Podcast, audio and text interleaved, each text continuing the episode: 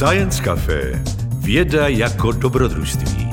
Posloucháte Science Café. Přibližujeme vám osobnosti české vědy a přinášíme poznání z různých vědních oborů. Hlavním partnerem Science Café je společnost LMC. Dalšími partnery jsou nakladatelství Akademia, společnost MSD, Slides Life, Lucky Lab a Vesmír. Přijďte na Science Café i naživo. Ptejte se, diskutujte a užijte si příjemný večer v kavárně. Záznamy večerů můžete poslouchat zdarma, jejich pořízení však něco stojí. Budeme proto rádi za finanční podporu. Jak na to zjistíte na www.sciencecafe.cz. Děkujeme.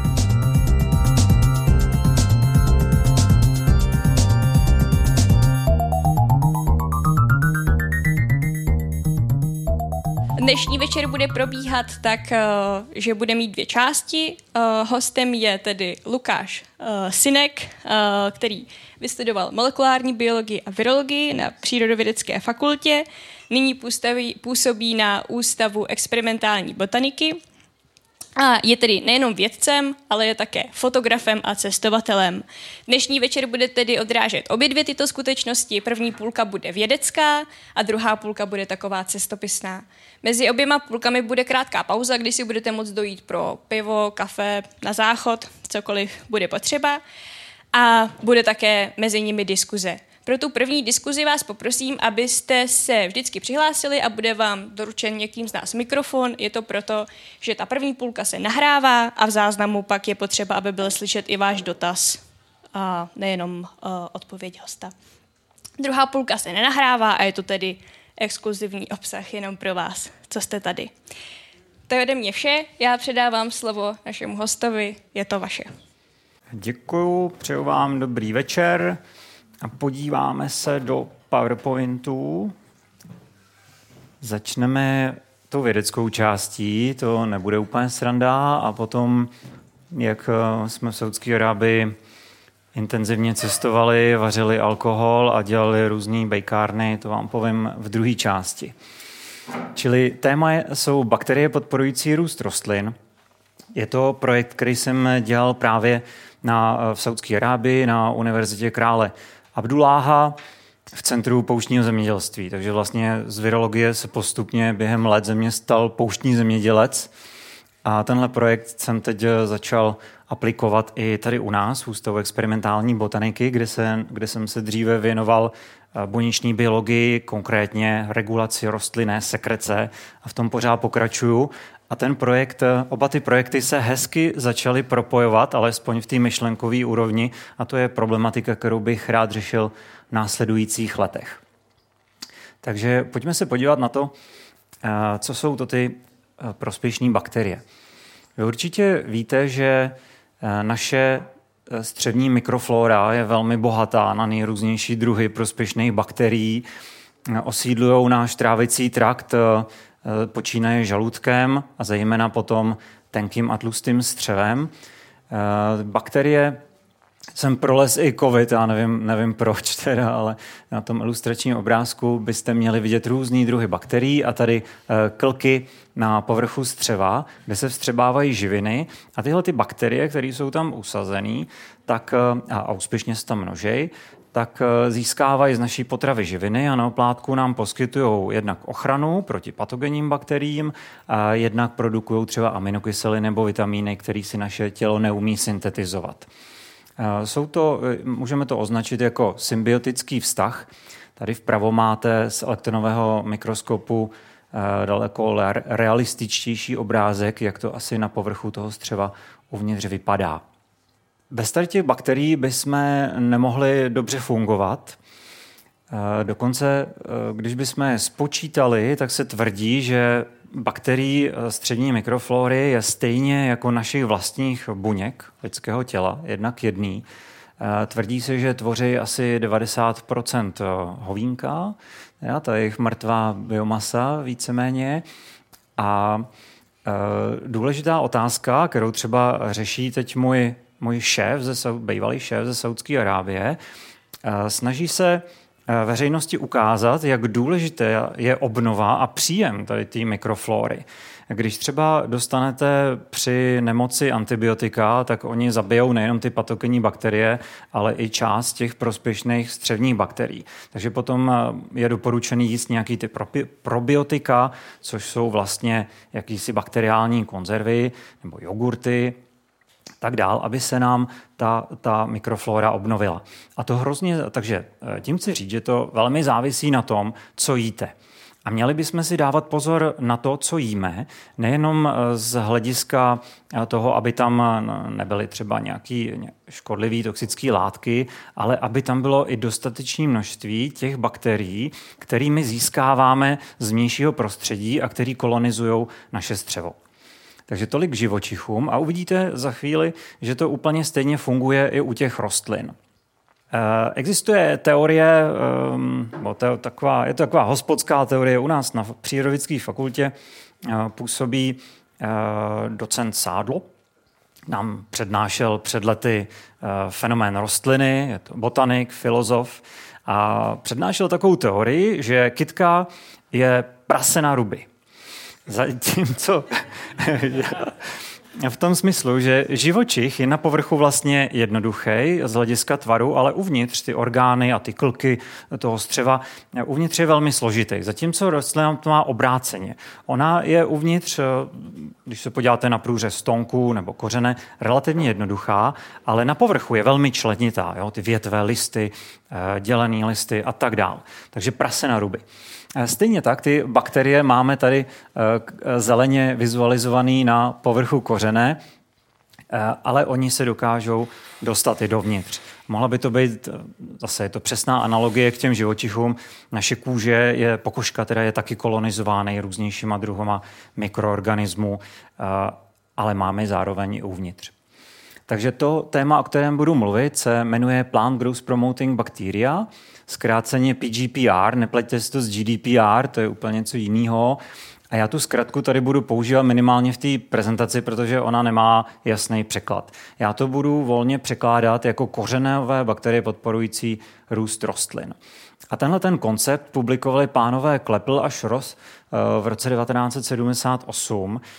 Vy možná eh, ze školy si pamatujete na hlízkové bakterie, které u některých druhů rostlin, jako je hrách, fazole a tak dál, u bobovitých rostlin, vytváří hlízky na kořenech. A to jsou bakterie, které dokážou fixovat vzdušný dusík. Takže jsou velmi prospěšný pro rostliny, které žijou na půdách chudých na dusík.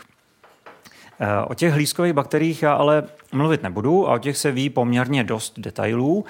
E, zatímco e, desítky a, stovky druhů e, jiných bakterií z nejrůznějších stup, skupin dokážou být pro rostliny taky prospěšný, ale nepatří do té skupiny hlízkových bakterií. A o těch budu mluvit v následující prezentaci. Proč jsou ty kořenové bakterie důležitý a proč je studujeme, proč se tomu snažíme přijít na kloup, jak to, jak to funguje, jak podporují růst rostlin. Ono se zjistilo, že se velmi dobře dají použít eh, na podporu zemědělské produkce. V současné době, tady nemám teda aktuální graf, ale v současné době víte, že probíhá změna klimatu, celkově se klima na planetě otepluje a zároveň roste světová populace. To znamená, eh, přestává být dostatek jídla pro všechny na planetě. Zejména, jak ukazuje tady ta mapa světa, v těch zemích, které jsou hubený. Eh, to jsou eh, země třetího světa nebo rozvojové země nebo chudé země, jak chcete. A tam ten poměr produkce potravin vůči potřebě potravin je velmi špatný. Takže zatímco tady ty nafouklý USA, stejně jako břicha těch průměrných Američanů, nebo tady vyžraná Evropa, případně Čína, ty jsou na tom relativně dobře, zatímco Afrika se nám tady smrskla na takovou nudličku. No a ty bakterie, ehm, který spolupracují s rostlinama, nám můžou pomoct překonat tyhle ty těžkosti. Jednou možností je intenzivní zemědělství, kdy se budou používat klasický chemický hnojiva, budou se stříkat pesticidy, aby vám ty rostliny nic nežralo a tak dál. Ale to je cesta, která je, která je konečná. Dá se aplikovat jenom do určité míry a potom bude působit vedlejší problémy, jako je znečištění, intoxikace půdy a tak dál. Touhle cestou asi dlouhodobě jít nechceme, i když se ji ubíráme už dobře odhadem 100 let. Přírodní kořenové bakterie nabízejí alternativu. Eh, v angličtině se tomu říká biofertilizers, česky biologická hnojiva nebo biohnojiva a to proto, že oni dokážou přirozeným způsobem manipulovat rostliny tak, aby líp rostly. A za, za chvíli si ukážeme, jak. Uh, druhou jejich funkcí je ochrana plodin, jakási nepřímá podpora růstu. Uh, takovým bakteriím se říká biocontrol agents. Uh, oni, jsou, oni totiž dokážou zabránit tomu, stejně jako v těch našich střevech třeba, aby se na rostliny vrhly patogenní bakterie nebo patogenní houby a dokážou je chránit. No a taková chráněná rostlina samozřejmě logicky líp roste. Výhody eh, téhle technologie jsou zjevný.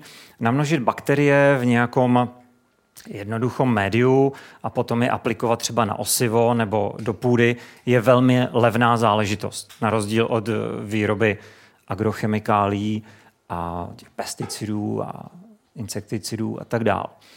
Zároveň eh, ta bakteriální technologie je bezpečnější než pesticidy, protože pokud něco stříkáte chemikáliema, tak bakterie jsou velmi plastická skupina organismů, ani se dokážou adaptovat na, kde na co. Jo. Takže třeba i na ty chemické látky si dokážou vytvořit rezistenci. Eh, znáte třeba příklad z nemocnic, kde se poslední desítky let po, začínají mutovat a pohybovat uh, kmeny bakterií, bak, patogenních bakterií, které jsou rezistentní na antibiotika. Potom ty lékaři už nemají jako co nasadit, aby toho nebožáka zachránili a on potom zemře. Takže uh, to jsou rezistence. Uh, dají se taky lépe zacílit na dané plodiny. Zatímco když stříkáte nějakýma chemikáliemi, to, to obvykle zasáhne celou tu kulturu i vedlejší třeba kultury, zatímco ty prospěšné bakterie můžou fungovat jenom na určitý druhy rostlin a na jiný ne. A my si můžeme teda vybrat takový, který budou fungovat jenom na naší plodinu, ale nebudou ovlivňovat třeba les nebo louku, který je vedle. A za třetí, eh, vlastně díky tomu, že používáme úplně přírodní bakterie nakopané někde v půdě, na kořenech, tak eh, eh, a pak je aplikujeme, tak se jedná o bio, biokvalitu potravin, přírodní záležitost bez chemikálí. Je tady jedna nevýhoda prospěšných bakterií, když se používají v zemědělství a sice, že pro každý podmínky musíme najít a vyselektovat bakterie, které budou ideálně fungovat. Z naší praxe třeba my jsme našli skvělé bakterie, které fungovaly v těch pouštních podmínkách v ale když je kolegové testovali v Německu, tak to nepodpořilo ty rostliny vůbec, jako ani ťu. O tom vám taky povím. No a když teda najdeme vhodný eh, bakterie, které budou podporovat v daných podmínkách, třeba v polabí, eh, růst určitých plodin, třeba ječmené, tak eh, můžeme namíchat určitou směs těch bakterií, kde se ty bakterie budou navzájem doplňovat. To nemusí být jeden druh, může jich tam být třeba 20. A dokonce pomocí genového inženýrství můžeme, až budeme znát, jak to funguje přesně, vylepšovat její vlastnosti. Teď jsem se dotknul genet, genetického inženýr, genového inženýrství, genetických modifikací, tak udělám jenom malou odbočku. Prosím vás, i tohle je dobrá technologie, kterou můžeme podpořit produkci potravin, zemědělství a není třeba se toho obávat, protože ty postupy už jsou dneska uh, zavedený, máme uh, metody genového inženýrství, které dokážou po těch manipulacích se zbavit různých vedlejších uh, genetických elementů, který tam, eh, který během těch manipulací používáme.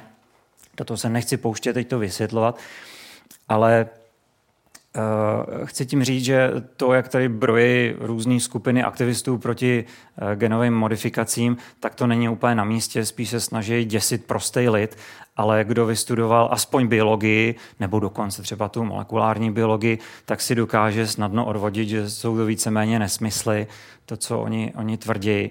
A všechno se to dá nějakým způsobem hezky vysvětlit. Je jenom škoda, že prostě vlády na celém světě nenajímají odborníky molekulární biologii, který umějí hezky mluvit, aby to prostému lidu vysvětlili, o co vlastně jde a vyvrátili jim ty bludy.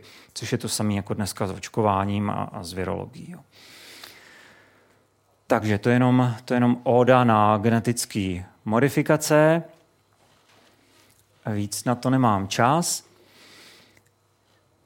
Tyhle eh, prospěšné bakterie jsou zvlášť eh, důležitý v podmínkách, kde eh, vládne pro rostliny nějaký stres. Stres může být ze sucha, z horka, ze slaných půd. Jsou nej, tři nejčastější druhy stresu. Jo, v Čechách počítáme, že jo? Jedna, dva, tři. U nás v Arábii počítáme. Jedna, dva, tři. Je geniální, neboli z toho šlachy, jo? Tři, čtyři, pět. Takže uh, tři základní uh, druhy stresu. A v těch pouštních podmínkách, kde je nedostatek vody, ta voda tam prostě na povrchu není, podzemí je, ale když si ji vyčerpáte, tak už se neobnoví a to se v posledních desítkách let právě děje. Uh, může, můžete ji získávat z mořské vody ocelováním, ale to je drahý, anebo ji můžete dovážet třeba z Ruska, ale to se jaksi ekonomicky nevyplatí. Eh, takže tohle, eh, ta, ta, ta voda je alfa omega v eh, pouštních, v aridních oblastech a je potřeba s ní šetřit. Pokud aplikujeme ty prospěšné bakterie, tak se dá ušetřit poměrně dost vody, nebude potřeba ty plodiny tolik zalejvat a oni porostou celkem dobře.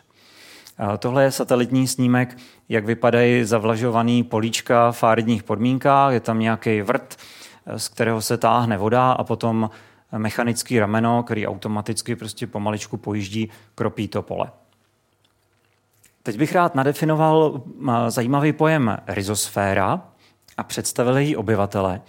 Když nám roste v půdě kořen, tak eh, je obklopený půdou. Ale tam nejsou jen ty dva elementy, ten kořen a půda. Je tam ještě takzvaná rizosféra, což je interface, rozhraní, eh, který těsně přiléhá k tomu kořeni, protože ten kořen do svého okolí produkuje nejrůznější látky, jako třeba slis a různé další organické látky. Eh, budu tady tomu říkat sekrece nebo kořenové exudáty. A tohle to je živin, tohle představuje živiny pro nejrůznější druhy mikroorganismů, který žijou v půdě. A ty organismy samozřejmě se k tomu slizu, k tomu, nebo k té potravě, k tomu kořeni stahují. A vzniká nám taková zoologická zahrada kolem toho kořene, který říkáme rizosféra. To je koncept z roku 1904 od profesora Hiltnera, uh, Hiltera z Německa, který do dne, tahle hypotéza do dnešní doby platí a byla na svoji dobu převratná. V rizosféře najdeme v podstatě všechny skupiny organismů. Je tam ta rostlina jako taková, máme tam prvoky, máme tam řasy, máme tam členovce, jako jsou třeba roztoči, máme tam nematody, jako jsou třeba háďátka, máme tam různý, dru, různý skupiny hub a máme tam samozřejmě i uh, archebakterie a bakterie. To jsou dvě eh, dvě eh, podobné, ale navzájem oddělené skupiny bakterií. A všechny tyhle organismy tam mají své viry. Takže skutečná zoologická zahrada, který vládne nepřeberný množství různých interakcí. Někteří se žerou, někteří spolupracují a tak dál. Eh, když si vizualizujeme rizosféru v laboratorních podmínkách na umělém médiu, tak to vypadá zhruba takhle. Tady je kořen a tam jsou zeleně, zeleně označený pomocí genového inženýrství bakterie, které studujeme. Jenom pro představu. Co všechno nám ovlivňuje, jaký mikroorganismy budou žít v rizosféře? Samozřejmě ta eh, půda samotná, její chemické vlastnosti, jako je pH, složení, přítomnost třeba toxických látek a tak dál, těžkých kovů. Potom klimatické podmínky, jaká je tam teplota, jak prší, a potom fyziologická genová výbava rostlin. Jak, co, ta, co ta rostlina je schopná teda plivat do té půdy, co produkuje, v jakom je stavu, jestli je nemocná a trpí nějakým stresem, nebo jestli je v pořádku a vesele, se, eh, vesele vegetuje a množí se. A potom, do toho, potom to ovlivňují i zemědělské postupy nebo agrochemikálie, které se aplikují v daných podmínkách na danom poli. V dnešní době je opravdu eh, ta agrofertizace zemědělství je velký problém a doufejme, že postupně začnou převládat nebo začnou aplikovat tyhle ty přírodní technologie. No, obrázky jsou vlastně jenom ilustrační. Eh, vědci můžou eh, dělat takzvanou metagenomickou analýzu nebo metagenomovou analýzu eh, všeho, co v té rizosféře žije. Udělá se to tak, že se, že se izoluje z té rizosféry třeba veškerá bakteriální DNA a potom procesem, kterému říkáme sekvenování, se přečtou ty molekuly DNA, eh, výkonní počítače jsou schopní to rozstřídit a potom přiřadit k jednotlivým druhům bakterií, které jsou známí. Taky nám zbyde něco, co je třeba ještě neznámý, tak to popíšeme a charakterizujeme. A výsledkem je takovýhle, eh, takovýhle obrázek, kdy tam eh, na tom, na tě, tady to se říká stromeček, kdy ten stromeček nám ukazuje, jak vzájemně, jaký a jak vzájemně příbuzný druhy nebo skupiny bakterií se tam nacházejí. A každá, pro každý ty podmínky nebo pro každou tu rostlinu na, jedních, na stejných podmínkách eh, ta eh, taková analýza toho, co tam žije, může být naprosto rozdílná. K tomu se taky dostaneme.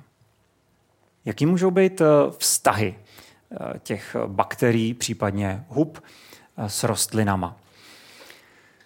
Máme tři základní druhy vztahu. Buď jsou patogenní, to znamená, že se žerou, bakterie eh, žerou rostlinu až ji zahubí, nebo máme neutrální vztah, kdy ty bakterie eh, žerou třeba ten kořenový sekret, ale nic na oplátku za to nedávají, eh, saprofiti komenzálové.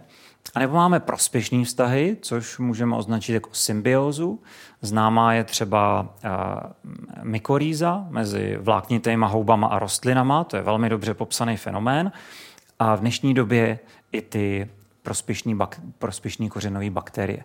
No a tohle jsou vzájemně, ta symbioza je vzájem, vzájemně prospěšný vztah, kdy každý ten partner něco dodává, jako v manželství.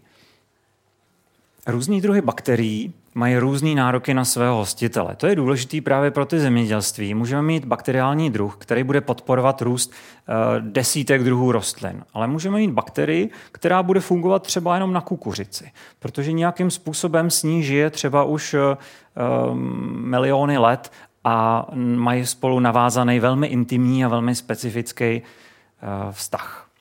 Teď, když jsem zmínil tu to časové období, období, eh, tak na začátku jsem mohl ještě říct, že se předpokládá, že ty prospěšné bakterie navázaly vztahy rostlinama už někdy eh, v prvohorách minimálně 500-600 milionů let zpátky, nevím teda, jestli od teďka nebo před Kristem, ale bylo to v době, kdy se kdy se formovaly první suchozemské rostliny, kdy rostliny vylezly v uvozovkách z moře na souš a začaly se přizpůsobovat tomu suchému prostředí na, na zemi. A to byl stres jako blázen pro ně.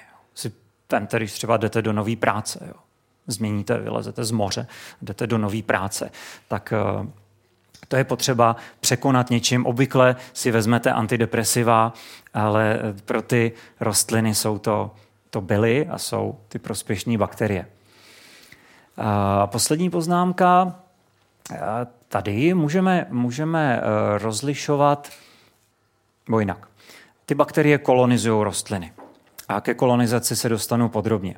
A my můžeme rozlišovat kolonizaci nejen na povrchu kořené, tady to je průřez kořenem, Eh, a nebo mohou se dostat i dovnitř, mezi buňky kořené, a tomu říkáme endofytická kolonizace. Na povrchu žijou epifyti, uvnitř žijou endofity. Eh, reálně, to je, to je to obrázek z mikroskopu, průřez kořenem, eh, na povrchu je pokožka, to je to fialový, potom tam máme takzvaný kortex, několik vrstev buněk, potom máme takzvanou endodermis, to je vnitřní pokožka, která chrání střed kořené, kudy vedou cévy. Některé cévy xylem vede eh, vodu a živiny nahoru a potom floem, to jsou cévy, tedy asi zeleně, které vedou potom živiny do kořene, eh, teda už eh, vytvořený, vytvořený cukry, zásobní látky vedou dolů do kořene, kde se ukládají. Tak to vypadá v reálu. A když se podíváme do mikroskopu, tak tady jsou obrázky z mojí dílny. Já jsem eh, vlastně fluorescenční mikroskopik, pokud bychom se podívali na metody, které eh, obvykle používám. Fluorescenční mikroskopie je fantastická disciplína, na rozdíl od té elektronové mikroskopie, která sice vidí větší detaily, eh, ale je šedivá, tak fluorescenční je krásně barevná, protože my to označujeme různýma chemickýma nebo proteinovými značkama a potom podle toho, jak jim na to posvítíme světlem nebo laserem, tak nám to svítí a to můžeme zaznamenávat v nejrůz v několika kanálech a pak ty obrazy jakhle skládat. Takže tady máme epifytickou kolonizaci na povrchu kořené. Zeleně, jsou, zeleně budou vždycky bakterie v té přednášce. Tady máme eh, detail eh, povrchu kořené, zeleně bakterie, červeně jsou buněční stěny eh, rostlinných buněk. A tady máme kolonizovanou část listu ty bakterie, tady zeleně, nám tam vlastně vyrýsovaly hranice buněk, protože mezi těma buňkama jakási rýha a to pro ně je krásný prostředí, kam se můžou schovat a kde můžou vegetovat. Ty pusinky tam to jsou průduchy, kterýma kytka dejchá.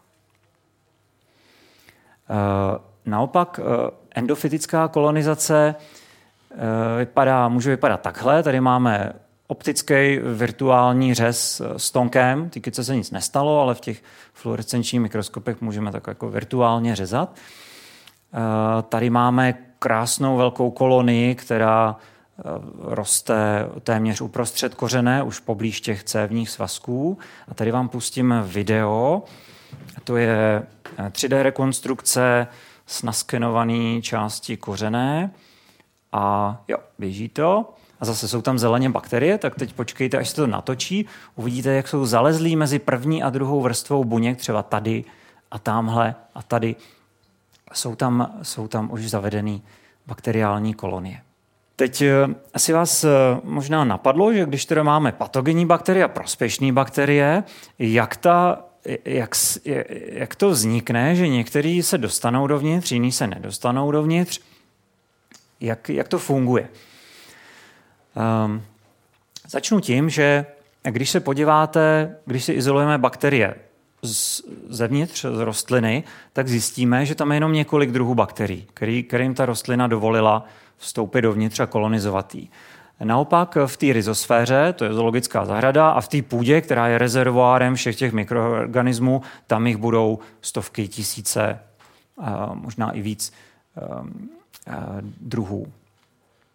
Ta rizosféra eh, působí jako inkubátor pro organismy, mikroorganismy, pro víceméně eh, ještě bez, bez nějaký tvrdý selekce, protože ty kořeny tam plivou právě energeticky bohaté látky, jako je ten slis, cukry a tak dál. Eh, a ta rostlina už v tuhle chvíli může produkovat látky, které jsou potravou pro bakterie, které by ráda, aby ji kolonizovaly. Takže tím, co ta rostlina bude produkovat do půdy, tak už může dělat selekci, nějaký výběr toho, co si k sobě pustí. To je jedna úroveň. A potom máme druhou úroveň, a to je rostlinný imunitní systém, to je možná pro vás novinka, i kytky mají imunitní systém, dokonce dva moduly, které spolu vzájemně pro, pro, jsou propojený a ta rostlina dokáže rozpoznat, jaký patogen přichází a podle toho spustit nějakou obranou reakci. Třeba začne produkovat nějaké toxické látky, které jsou toxické pro ty dané bakterie, které nechce, ale prospěšné bakterie jsou vůči tomu rezistentní. Eh, tohle se vyvinulo eh, během evoluce. Ty vztahy jsou velmi složitý a pro nás třeba těžko pochopitelný, když to takhle povídám, ale vemte si, že my postrádáme ten časový rozměr. Vy si jako těžko představíte časový, časový rozměr 500 milionů let. Celá ta, ta příroda díky mutacím měla možnost se vyvíjet a utvářet tady ty vztahy a evoluční biologie vůbec je fantastický obor, pokud se dobře pojme. Ale e, do toho nemůžeme jít. Tady hezký příklad, jak, to, jak, jak jsou ty rostliny chytrý v úvozovkách. Rostliny jsou sice přisedlí eh, organismy, to znamená, nemají nožičky, aby utekly, obvykle, ale jsou velmi plastický. Takže když je něco ožere, třeba srnčí, tak oni dokážou zregenerovat, znáte. Když budou tam panovat stresové podmínky, no tak ta kytka bude takový zgrčenec, jo? Nebude, nebude to hezká kytka, ale přežije. A to je důležitý. A třeba vyplodí i nějaký semena. A to ona chce, reprodukovat se. Zároveň rostliny mají celou řadu receptorů. To je možná pro vás taky novinka. Kytky mají receptory třeba na červené světlo, modré světlo, mají termoreceptory, mají receptory na chlad, mají mechanoreceptory.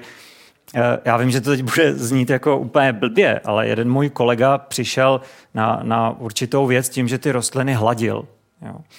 Oni mají na sobě, stejně jako my máme chlupy, tak oni mají trichomy, tak jaký chlupy, na který když prostě zabrnkáte třeba nějakou uh, mikro, mikropinzetou nebo jen tak pohladíte tu kitku, tak ta kitka to ví, protože ty, ty chlupy se ohnou a v těch buňkách už běží potom signalizace, že se něco děje. A že kytky mají imunitní systém, to jsem vám řekl řek právě před chviličkou. A teď, eh, co bych tady rád ilustroval tím obrázkem, teď eh, chviličku, chviličku se na to soustřeďte, ono to vypadá složitě, ale není. Tady máme aktivitu genů, eh, desítky, desítky tisíc genů v, v Arabidopsis, každá linka je vlastně jeden gen. Pokud je neaktivní, je modře, pokud je aktivní, velmi aktivní je červeně, anebo něco mezi tím. A teď máme Eh, kytky, které rostly na půdě, kde bylo dostatek fosfátu. Fosfát kytka potřebuje na stavbu DNA a na energetický metabolismus a tak dál. A nebo byly na půdě, kde nebyl fosfát. To znamená nedostatek živin, stres. A na každých těch podmínkách byla kytka buď sterilní, to je ten mok, anebo byla infikovaná houbou Colotrichum tofildae. No a teď, teď co se stalo? Tak máme tady máme tady uh, Arabidops uh, huseníček, který roste na fosfátu, nic mu nechybí. A tady máme klaster genů, který se aktivoval, když byly ty kytky infikované houbou. Jsou tady ty červené geny, zatímco na těch normálních podmínkách bez houby aktivované nejsou. A teď, když eh, stejné kytky, nebo jejich sestry byly pěstované bez fosfátu, když tam nebyla houba, tak ty geny nebyly aktivní, a když tam byla houba, takhle taky nebyly aktivní. To znamená, ta kytka věděla, že jí chybí fosfát a že ta houba, která umí jak si manažovat fosfát, dostat fosfát z půdy, pro ní v tu chvíli je prospěšná a tak proti ním, pr- proti té houbě, nezapnula obranou reakci. Teď se podíváme na ten proces kolonizace semen, eh, nebo eh, proces kolonizace rostliny a začneme od semen. Eh, když umístíte semena, tady třeba semena huseníčku, do vlhkého prostředí, tak oni nabobtnají, na svém povrchu mají takový pektinový políčka. Pektin je vlastně želatína. Když namočíte želatínu, tak ona nabobtná, že vznikne takový ten rosol, sliz. A to je právě tady to, co kolo, ten slizový obal kolem semene, který eh, kolonizují eh, bakterie. Bakterie tu máme opět svítící zeleně. Eh, když potom semínko pukne a začne z něj vyrůstat mladý kořínek, tak to znamená, že kolem semene máme na, na, namnoženou krásnou kulturu bakterií, která může i hned kolonizovat ten kořen. A to je potřeba. Čili, jak jsem říkal, bakterie rost, žijou v symbioze s rostlinama už od těch nejstarších geologických dob, kdy rostliny vylezly na souš. A zároveň, když se podíváme na jedince, tak ty bakterie v normálních podmínkách žijou s tou rostlinou hned prostě od minuty nula, kdy eh, to semínko začne klíčit, což je velmi hezký. Takže dá, existuje taková představa, nebo teda já mám takovou představu, kterou bych rád experimentálně testoval, že ten slizový obal nejenom chrání semeno, což se dočtete v literatuře, Eh, proti vysychání při klíčení, ale zároveň, že poskytuje potravu pro namnožení těch prospěšných bakterií.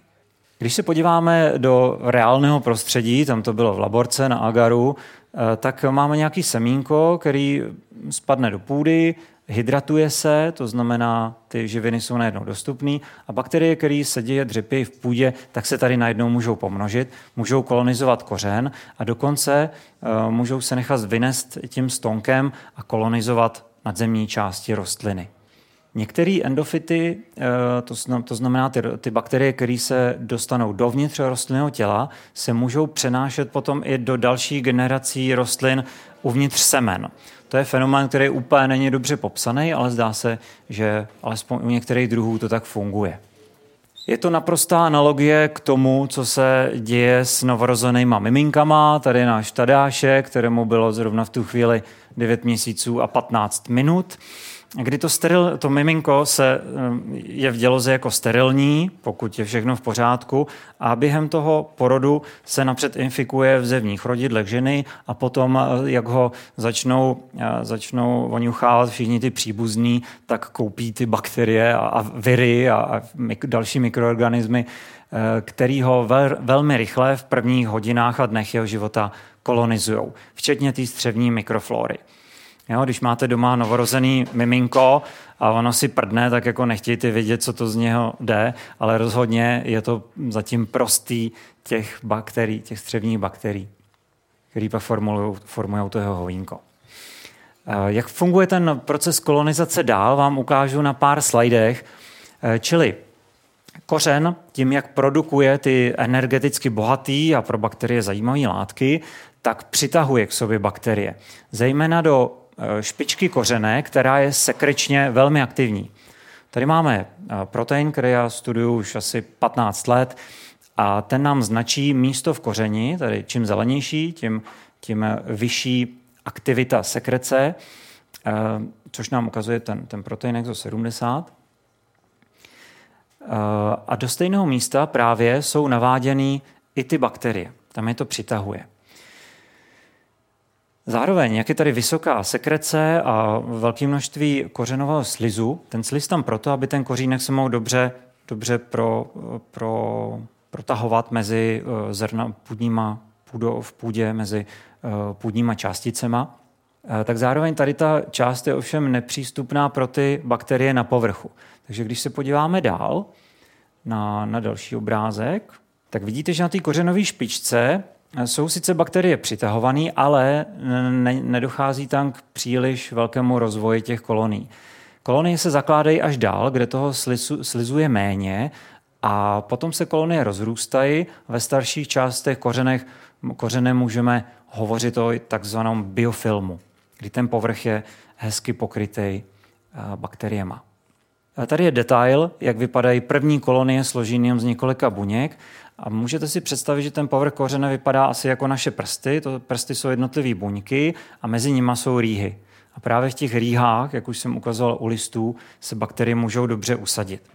Tady pustím video, abyste viděli, eh, ty bakterie se napřed eh, přichytějí byčíkem, což je poměrně nestabilní interakce, ale potom začnou produkovat různé biopolyméry, který funguje jako lepidla. A to už jsou tady ty eh, buňky bakterií, které se nehejbou. Zatímco ty, co se mrskají, jsou teprve jenom slabě přichycený byčíkem. Jak se dostanou potom ty bakterie dovnitř kořene? Tohle jsem mluvil zatím o té epifytické kolonizaci, teď ta endofytická. Tak jedna možnost je pasivně. Eh, každá, eh, každá rostlina vytváří takzvaný postranní kořeny, který musí prorazit pokožku aby, aby vyrostly uh, směrem ven. A tím pádem vznikají kolem těch postranních kořenů takové kapsy, které fungují jako přirozené brány, kudy se můžou dostat bakterie do rostlinného těla. Tady máme na tom 3D modelu třeba bakteriální kolony na bázi postranního kořene. A odtud se můžou pak šířit dál. E, nebo můžou vstupovat do kořene aktivně, a to tak, že Eh, každá bakterie dokáže produkovat eh, celý set enzymů a některý z nich můžou naleptávat složky buněční stěny. Takže oni nalep, naleptají to, co spojuje ty jednotlivé rostlinné buňky a tím pádem se protáhnou dovnitř. Tady je velmi vzácný snímek, který se mi podařilo pořídit a sice vidíte tam skupinku bakterií, která narušila tady to místo mezi buňkama a protahuje se dovnitř. Ten obrázek vlevo ukazuje různé ty enzymatické aktivity. Tady máme eh, agar, do kterého jsem přidal třeba pektín. A tam, kde ta kolonie, když tam ta, to jsou, a svisle jsou různé druhy bakterií, pokud tam vidíte bakteriální kolonii, tak to znamená, že ta bakterie umí žrát pektín, obvyklé, nebo tady třeba celulóza, a když, to tam, když je tam vyžraný kolečko, tak to znamená, že ta bakterie umí rozkládat celulózu, což je jedna z hlavních složek buněční stěny rostlin. Nebo tady bylo mlíko, který nám reprezentuje, uh, reprezentuje uh, glykoproteiny. A pokud je tam čirá zóna kolem bakteriální kolonie, tak můžeme říct, že uh, ta daná bakterie umí žrát takovýhle chemikálie, takové sloučeniny. A na základě toho, co každá bakterie umí žrát, můžeme usuzovat, jestli a jak bude schopná se dostat do rostlinného těla. Bakterie se můžou dostat i do nadzemních částí kořené, a to eh, dvěma způsoby. Jeden způsob souvisí s tou předchozí kolonizací. Pokud máme bakterie, pokud máme bakterie už v kořeni, tak oni se můžou dostat až do toho prostředku kořené a do cév a cévy už potom fungují jako dálnice, kterými se můžou rozvést do celého rostlinného těla. Tak se můžou dostat i do těch nadzemních částí rostliny. A nebo eh, můžou vstupovat skrz průduchy, čili ty, ty pusinky, kterými kytka dechá. Průduchy se můžou otvírat a zavírat podle toho, jestli potřebuje dechat, nebo když třeba přijde patogen a ta rostlina díky té signalizaci zjistí, že je tam nebezpečná bakterie, tak ty průduchy zavře. Nemůže ale zavřít úplně na nekonečnou dobu, protože by se udusila. Tudy skrz ty průduchy dochází k výměně kyslíku oxidu uhličitého a vodní páry. No, ale pokud jsou průduchy otevřený, nebo si je bakterie produkcí nějakých chemikálí otevře, tak se můžou bakterie dostat eh, dovnitř listů, dovnitř stonků a tady třeba na průřezu listem vidíte hezky založenou kolonii v mezibuněčných prostorech a nebo tady, je, tady jsou bakterie, které ještě nezaložily kolonie prostřed stonku a pohybují se díky svým byčíkům mezi buňkama. Teď, jak, jak ty bakterie podporují růst rostlin, jenom, jenom velmi, velmi stručně a schematicky, tak tady máme nakreslenou nějakou rostlinku, která žije bez bakterií Vpravo je rostlina kolonizovaná bakteriema. Všimněte si, že vypadá úplně jinak. Říkáme, že má jinou morfologii. Je to proto, že ty bakterie dokážou manipulovat nejrůznější procesy v těch rostlinách a tím podporovat jejich růst. Eh, bakterie Eh, nebo dneska už se ví, že ty prospěšné bakterie nejsou právě jenom, ne, nemají jenom nějaký neutrální vztahy s rostlinou, že by jenom žrali ty, ten slis a, a podobně, ale že aktivně se dokážou napojit na signální dráhy rostlin, na hormonální dráhy rostlin a tím ovlivňují celou tu morfologii rostliny. Teď tady je nový pojem pro vás asi, Rostliny tedy mají nejenom imunitní systém a receptory a signální dráhy, dokážou šířit nějaký, nějakou informaci, ale mají i hormony. Jsou to takzvané rostlinné hormony a e, ty jsou, to jsou látky, které řídí vývoj rostlinného těla. Možná jste slyšeli o auxínu nebo o etylénu. To jsou důležité rostlinné hormony, které se v současnosti intenzivně zkoumají. Eh, když ta bakterie je schopná produkovat nějaký rostlinný hormon, který má stimulační účinky, podporuje růst, no tak ta rostlina potom eh, víc poroste. Nebo eh, máme hormony, zrovna jako ten auxin etylén, který dokážou rostlinám pomáhat překonat stres. Takže v tomhle případě už skutečně můžeme mluvit o tom, že to je jakýsi antidepresivum, že ty bakterie dodávají rostlinám antidepresivum. Eh, jak je možný, že když mluvím o kořenových bakteriích, které kolonizují kořeny, eh, takže potom dojde i k ovlivnění té nadzemní části, která bude najednou větší, mohutnější nebo víc větvená. No je to právě, není to nesmysl, je to právě díky těm hormonům, který se šíří mezi buňkama nebo prostřednictvím cév nebo mezi buněčných prostor a dokážou tak ovlivňovat ty procesy v rostlině na dlouhou vzdálenost. Výsledkem takové spolupráce prospěšných bakterií eh, s rostlinama je stimulace růstu, čili ty rostliny jsou větší, nebo tolerance vůči stresu. To znamená, že ta rostlina může být, může být v daných podmínkách normální, ale pokud by tam ty bakterie nebyly, tak to bude nějaký zgrčenec. Nebo můžou poskytovat ochranu patogenům tím, že kolonizují povrch kořene například a díky tomu se nedostanou na kořen nebo do kořene potom patogenní druhy bakterií. Uh, ukážu vám za chvilku ještě detaily. A nebo uh, jako efekt té spolupráce může být takzvaný zvýšení fitness, to znamená, že ta kytka nemusí být větší, ale bude produkovat větší množství semen, nebo ty semena budou mít třeba lepší klíčivost a tím pádem taková rostlina bude mít více potomstva. V celé, v celé biosféře, v přírodě je to vlastně o tom, abyste předali geny. Teď trochu podrobněji, eh, jak fungují ty vzájemné vztahy. Kořeny eh, sekretují energeticky bohatý exudáty, jako nějaký ty polysacharidy, eh, glykoproteiny, čili ten slis a tak dál. Můžou mezi nimi být organické kyseliny, cukry, vitamíny, aminokyseliny, podobně. Tady je termín siderofory, to je zprostý slovo, Znamená to, neznamená to ale nic jiného, než jakýsi látky, které jsou schopné vázat železo z půdy. Rostlina, stejně jako my, potřebuje železo pro funkci různých enzymů třeba. A normálně by pro ní to železo v půdě bylo nedosažitelné, ale díky těm sideroforům, který ho navážou a můžou vstoupit do rostlinného těla, tak se dokážou takový uh, jonty železa transportovat do rostliny. Uh, čili to, co rostlina produkuje, není jenom kvůli klouzání kořené mezi půdníma částicema, ale zároveň to působí jako potrava pro bakterie a zároveň jako signál, který bakterie k těm kořenům přitahuje. Na druhou stranu, co poskytují bakterie kořenům, rostlinám, eh, jsou to různé biologicky aktivní látky, obecně řečeno. Ať už jsou to vitamíny nebo aminokyseliny, které rostlina, eh, ne, ne, nechci říct neumí, ale třeba nemůže syntetizovat tak efektivně, tak to, to je jako outsourcing. Jo? Ona to zadá, má to, najednou to pro ní dodává externí firma.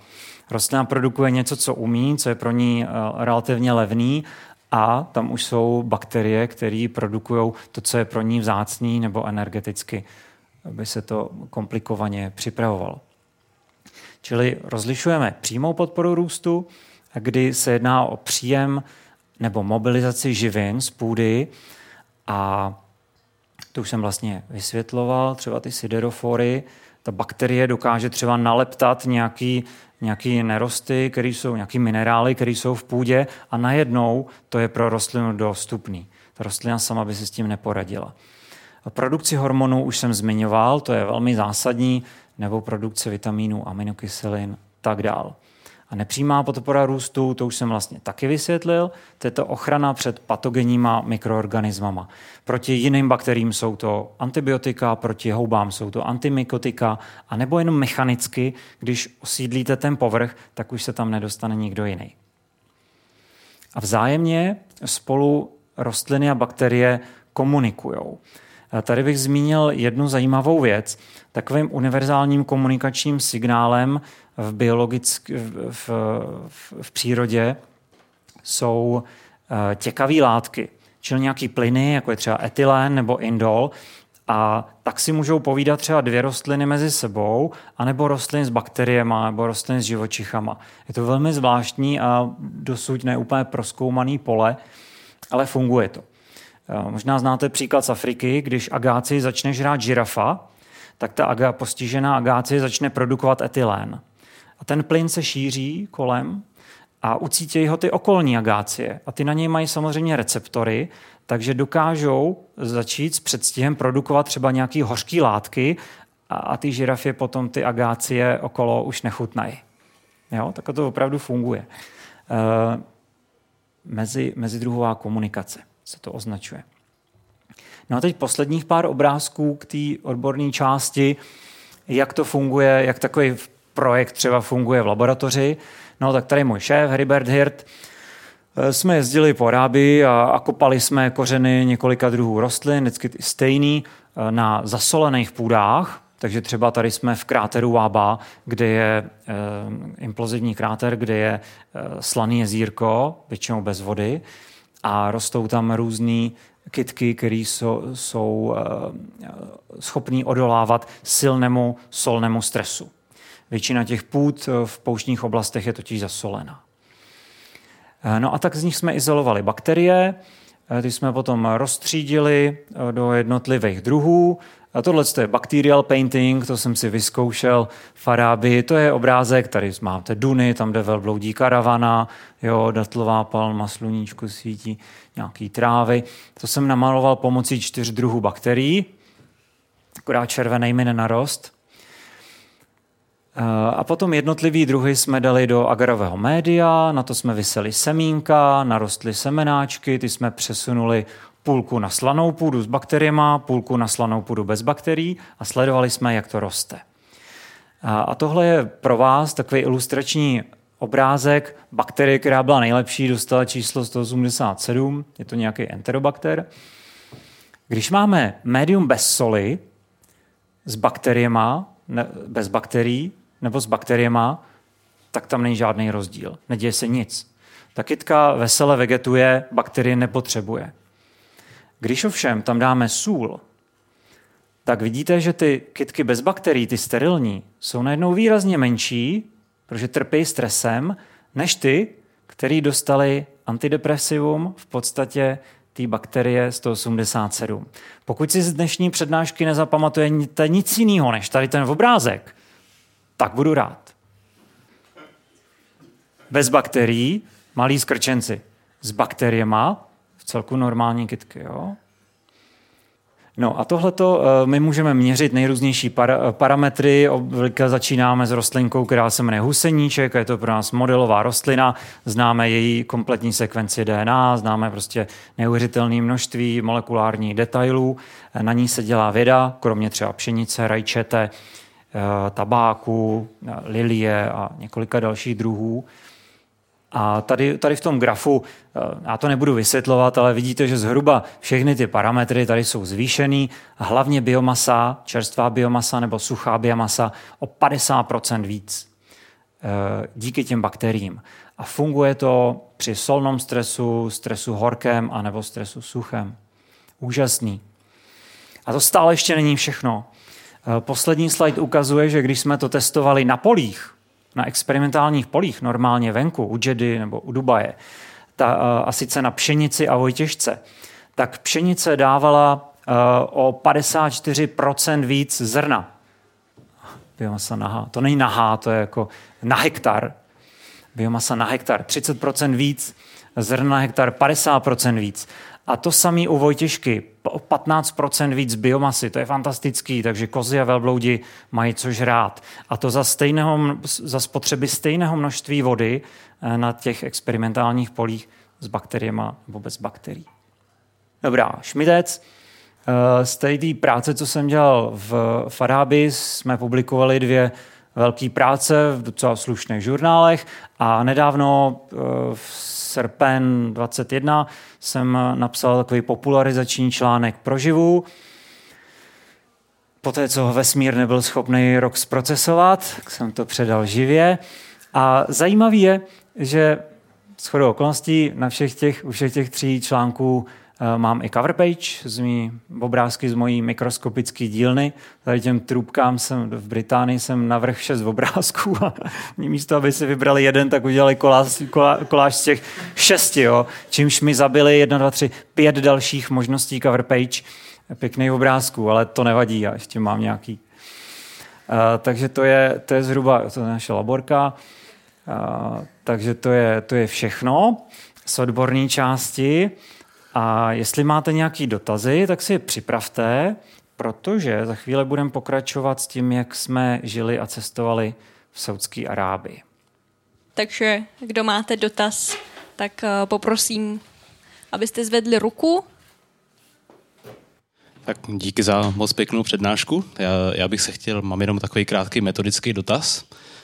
Uh, ukazoval si tam na spoustě těch eh, fluorescenčních snímcích ty bakterie označené zeleně, tak by mě zajímalo, že předpokládám, že to je poměrně jako široký spektrum druhů bakterií. Jak si je značil? Jestli to jsou nějaký fúze z GFP, možná jsem to, možná jsem to přeslech, anebo jestli používal nějaký protilátky na to? Já jsem to, já jsem neříkal, ale jo, je to, je to Green Fluorescent Protein, GFP nebo RFP v některých případech a funguje na to eh, takový komerčně, taková komerčně dostupná sada, kdy pomocí transpozónů můžeme do určitých míst, podle toho, jak se tam navrhneme na koncích sekvence DNA, tak do specifických míst můžeme vložit do bakteriální DNA gen pro ten zelený fluoreskující protein a ono se to většinou povede a ta bakterie potom svítí. A je to teda univerzálně použitelný pro všechny bakterie? Pro všechny ne, funguje to jenom pro, nefunguje to pro bacily a podobně. Pro gram pozitivní bakterie tam to většinou nefunguje, ale pro alfa a gamma bakterie to jde. Jo, děkuji. Budu to dělat u nás. Co nevidět, myslím. Tak uh, jsou nějaké další otázky? Já možná trošku uh, propojím tu první a druhou část. Mě by zajímalo, jak se ti bádalo v Saudské Arábii a jestli tamní vědecký prostředí je nějak diametrálně odlišný od toho našeho. No to bude začátek první části další, další projekce. Eh, v podstatě ta univerzita, o které budu mluvit, je standardní západoevropský, americký prostředí, trošku špriclí takovou totalitkou, jo, že člověk, dokud pracuje u svého benče a dělá, co má, a nekritizuje management a starý mikroskopy, tak je v pohodě, ale pokud začne něco kritizovat, tak už to není úplně vítaný. Pak buď letíš, nebo se to nějak diplomaticky urovná což tady třeba nemáme. Takže třeba co tam chybělo, byla trošku taková ta akademická eh, svoboda. Ehm, na druhou stranu prostě peněz dost, eh, neomezený rozpočty víceméně a mohli jsme dělat, eh, co jsme chtěli, na čem jsme chtěli, to, co kryl daný, daný šéf skupiny, že jo, co, co byl schopný, co byl jeho zájem. A rozdíly, no tady u nás je je běžný ehm, kolem toho stěžování. Jo? Je běžný, že tam máte nějaký kanály, jak třeba studenti můžou vznášet nějaké eh, připomínky nebo požadavky nebo pochvaly ze spoda nahoru. To tady třeba chybělo. Tady byl ten tok informací jenom ze zhora dolů od managementu směrem k šéfům a ke studentům. Chyběla tam ta zpáteční cesta. Takže něco jako akademický sněm, stu, stu, kde sedí studenti jo, na některých pozicích, to, to vůbec. Jinak, jinak standardně, jo. nepoznala by si, jestli jsi eh, v Kalifornii v laborce nebo v Bruselu. Tak eh, já mám ještě dotaz, vrátila bych se k těm bakteriím. Ten eh, potenciální přínos pro zemědělství je teda jasný, ta vyšší vítěznost zrna a mhm. tak. A jak je to s potenciálními riziky? Je možný, že ten bakteriální koktejl, co by se některým rostlinám dodal, by naopak pro jiný byl toxický, nebo jak se tohle ne. dá vůbec odhadnout? Tohle, tohle je hezká věc. Ty bakterie jsou buď neutrální nebo prospěšní v normálních podmínkách. Za určitých okolností může být daná bakterie i patogenní, ale e, zdravá rostlina, která má vyvinutý imunitní systém, tak e, by, se, tak by neměla spadnout do takového rizika. Nebo e, jinými slovy, e, dneska už jsou na tom tisíce článků a nepamatuju si, že by, že by se že by bakterie, které byly vyselektované jako ty prospěšné, stávaly eh, u jiných eh, rostlin patogenama. To ne, ale obecně ten princip jako možný, možný je. Děkuji.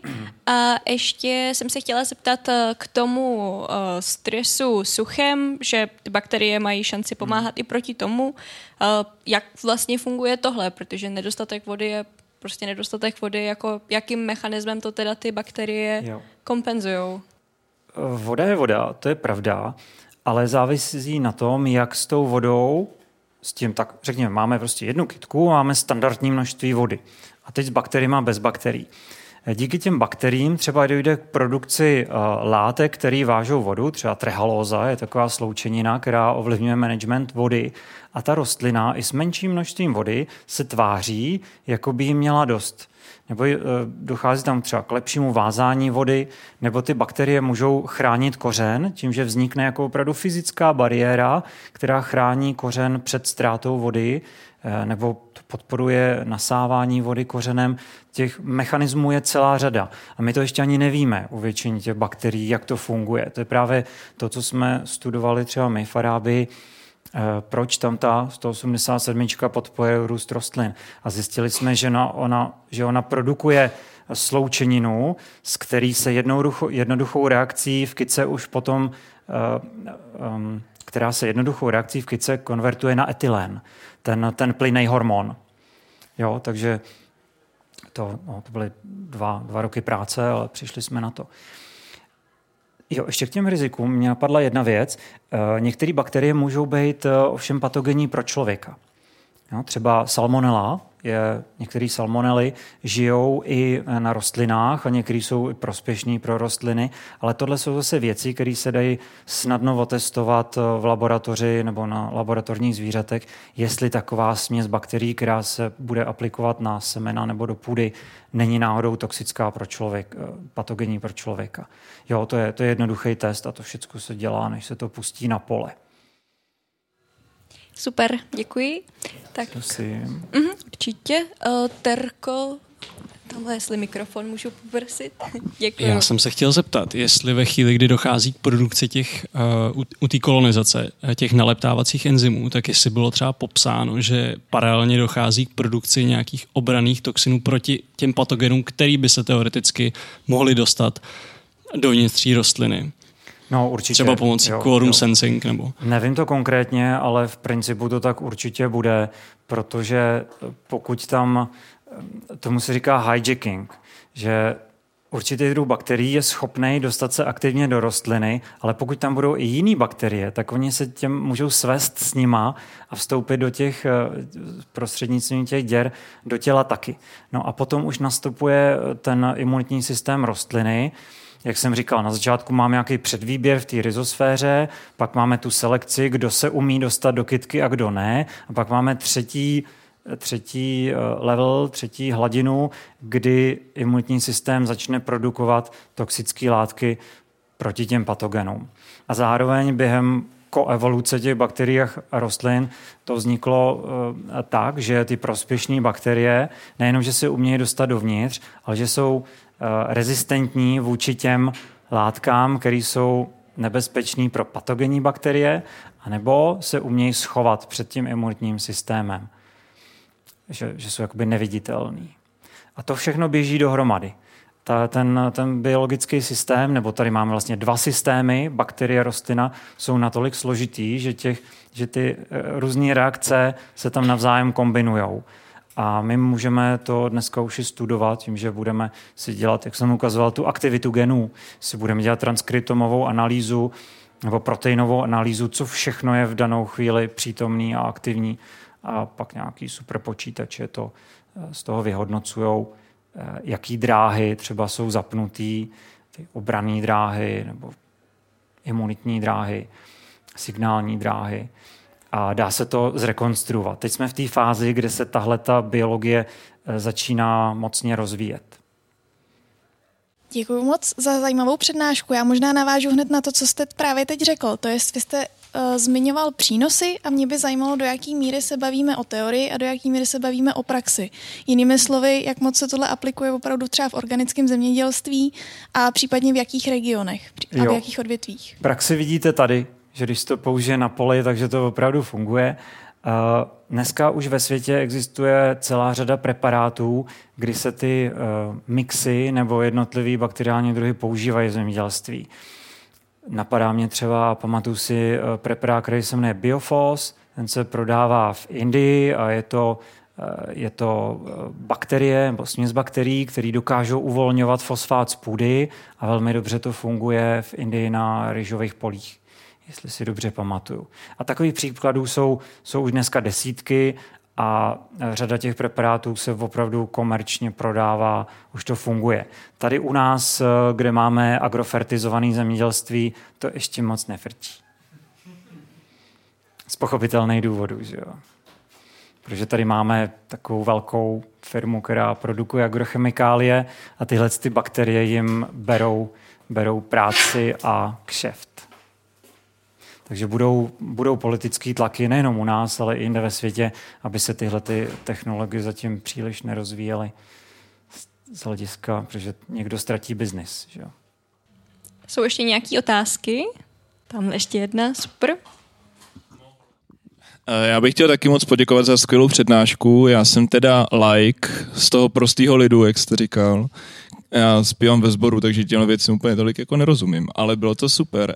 A proto i můj uh, dotaz bude trochu neodborný. Mě by jenom jako zajímalo vlastně, jak jste se k téhle problematice dostal. Jestli vás třeba, jestli vás to jako fascinovalo už, když jste začínal studovat tu biologii a tak, nebo jestli vás tomu třeba přived někdo, nebo protože tohle je jako vlastně, jak to říkáte, jako dost jako moderní věc nebo dost nová věc, která ještě není tak aplikovaná. Tak jak jste se k tomu dostali, vidět, že vás to ohromně baví, což je, což je super. Tak jaká byla no, jako by ta cesta to, k tomu? To si zase nemyslím, prostě je to práce jako každá jiná, ale je to zajímavá práce. tak já se, to zase ujíždím, ujíždím spíš na jiných věcech, jo. Radši bych jel proskoumat třeba Djibouti nebo Somaliland, než, než zkoumat bakterie, to si jako řekneme na rovinu, jo? Nebo nějaký trek, trek v kordilerách, to bych asi radši, no.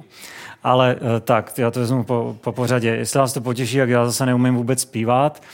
Uh, potom uh, jsou určitý lidi, kteří mě nasměrovali k té buněčné biologii, a, a velký liv mělo soustředění pro středoškoláky v Běstvině. Tam, tam chodili vítězové eh, olympiád a, a, a tak, tak jsem se tam tak jsem se tam dostal přes biologickou olympiádu a tam byl dneska, dneska je to profesor Honza Černý od nás z fakulty, tak vlastně, že jo, je půlka lidí ho zná, tak díky němu jsem vlastně začal studovat buněčnou a molekulární biologii, protože to bylo strašně zajímavé. A teď všichni Nejlepší na tom je, že všichni uh, ty odborní biologové z různých oborů si myslí, že zrovna ten jejich obor je nejdůležitější, třeba ornitologové, hydrobiologové a takhle, no, antropologové. My, co děláme tu buněčnou biologii, my si to nemyslíme, protože my to víme. Jo. A tak uh, Eh, to je, to je poměrně abstraktní věda. Jo? V laborce slejváte čirý roztoky, v mikro, pipetujete mikrolitry nějakých enzymů a roztoků a tak, ale pak z toho najednou máte třeba zinženýrované kvasinky nebo bakterie nebo kytky, kde svítí nějaká, nějaká určitá molekula a vy můžete vystopovat díky té fluorescenci po tom mikroskopu. Takže jako je, to, je to fascinující a, a, a ne, že bych potom toužil od malička, ale jak říkám, středo, soustředění pro středoškoláky, pecka. No a potom, potom, když jsem byl větší teda, když už jsem vystudoval přírodovědu, tak jsem tady ještě i děvčata jsou tady z Arachne, tak jsme založili konkurenční uh, biologické soustředění Arachne a školili jsme zase, vraceli jsme to těm mladším lidem potom zpětně, takže našima rukama prošli takový kádři jako Petr Jan Juračka, jo, vždycky mi tam spal na těch přednáškách, ale dneska je to prostě živel, že jo, znáte, fotograf, cestovatel, hydrobiolog, no a, a další. Takže tak. No, záleží na tom, koho v životě potkáte obecně. Je to víceméně dílem náhody, e, co, co budete pak dělat. No. Někdo má, je tam určitý talent třeba v tom na něco, pak se to rozvíjí dobře, nebo, nebo ještě líp ale je to o tom, koho potkáte. Tak jo, děkujeme teda. Jsou ještě nějaké otázky? Jestli ne, tak děkujeme ještě jednou za super přednášku a reklamu na Honzu Černýho Běstvinu. a v tuhle chvíli bude teda krátká přestávka, řekněme tak pět minut. A můžete si tedy dojít eh, občerstvit a pak budeme pokračovat uh, informacemi o tom, jak se bádá v Saudské Arábii.